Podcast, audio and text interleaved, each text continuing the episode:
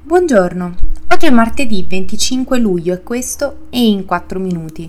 il podcast di The Vision sulle notizie dall'estero delle ultime 24 ore. Parleremo di Israele che vota la legge che limita il potere giudiziario, del Parlamento sospeso in Spagna e dell'esito scontato delle elezioni in Cambogia il Parlamento israeliano ha approvato la legge che limita la capacità della Corte Suprema di annullare le decisioni prese dai ministri del governo, completando la prima fase di uno sforzo più ampio e profondamente controverso per limitare l'influenza della magistratura. La decisione ha coronato una delle giornate più estreme della storia contemporanea di Israele, con i manifestanti che hanno bloccato le strade fuori dal Parlamento, cercando di impedire il voto su una misura che hanno definito un affronto alla democrazia. La rabbia e agitazioni che circondano la revisione del sistema giudiziario voluta dal primo ministro Benjamin Netanyahu che era presente in aula mentre i legislatori iniziavano a votare, un giorno dopo essere stato ricoverato d'urgenza in ospedale per l'impianto di un pacemaker, sono diventate una rappresentazione delle più profonde spaccature in Israele tra coloro che vogliono uno Stato più laico e pluralista e coloro che hanno una visione più religiosa e nazionalista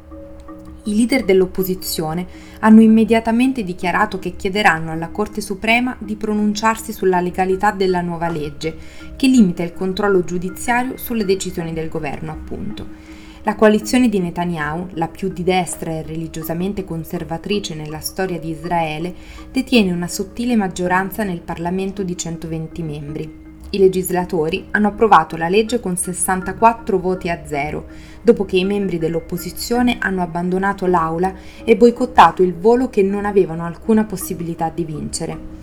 Intanto, il più grande sindacato israeliano sta pensando di indire uno sciopero nazionale, mentre più di 10.000 riservisti militari minacciano di dimettersi dal servizio e centinaia di migliaia di manifestanti sono pronti a riversarsi di nuovo nelle strade.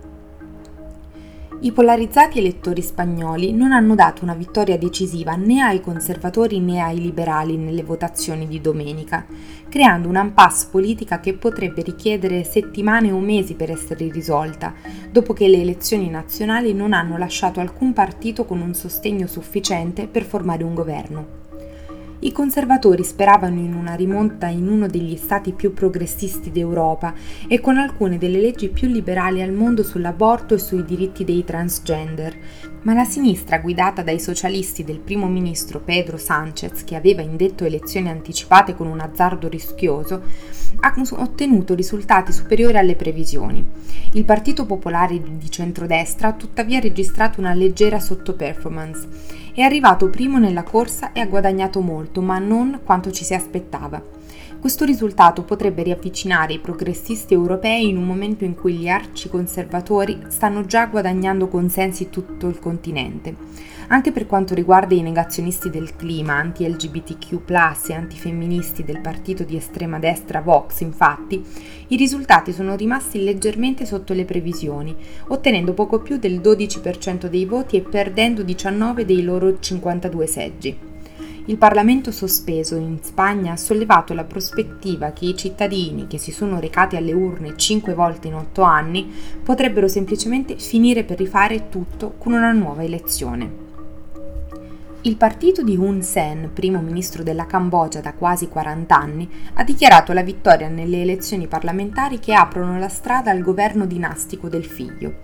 L'unico partito di opposizione credibile, il Candlelight Party, era stato squalificato a maggio dalla Commissione elettorale nazionale, che risponde a Hun Sen. Il suo partito ha represso l'opposizione con la violenza, l'incarcerazione, il colpo di Stato, l'esilio forzato e la manipolazione dei tribunali e lui ha già annunciato che quando lo riterrà opportuno passerà la carica al figlio maggiore, il generale Hun Manet, anche se rimarrà al potere dietro il figlio, continuando a controllare la politica come capo del partito al potere. L'anno scorso, in occasione di una riunione di partito, aveva ribadito il concetto di dinasticità, dicendo diventerò padre del primo ministro dopo il 2023 e nonno del primo ministro nel 2030.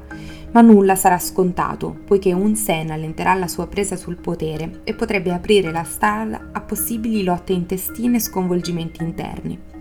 Il rinnovo dell'incarico di Un Sen sul suo paese arriva mentre la regione si sta generalmente orientando sempre di più verso l'autoritarismo.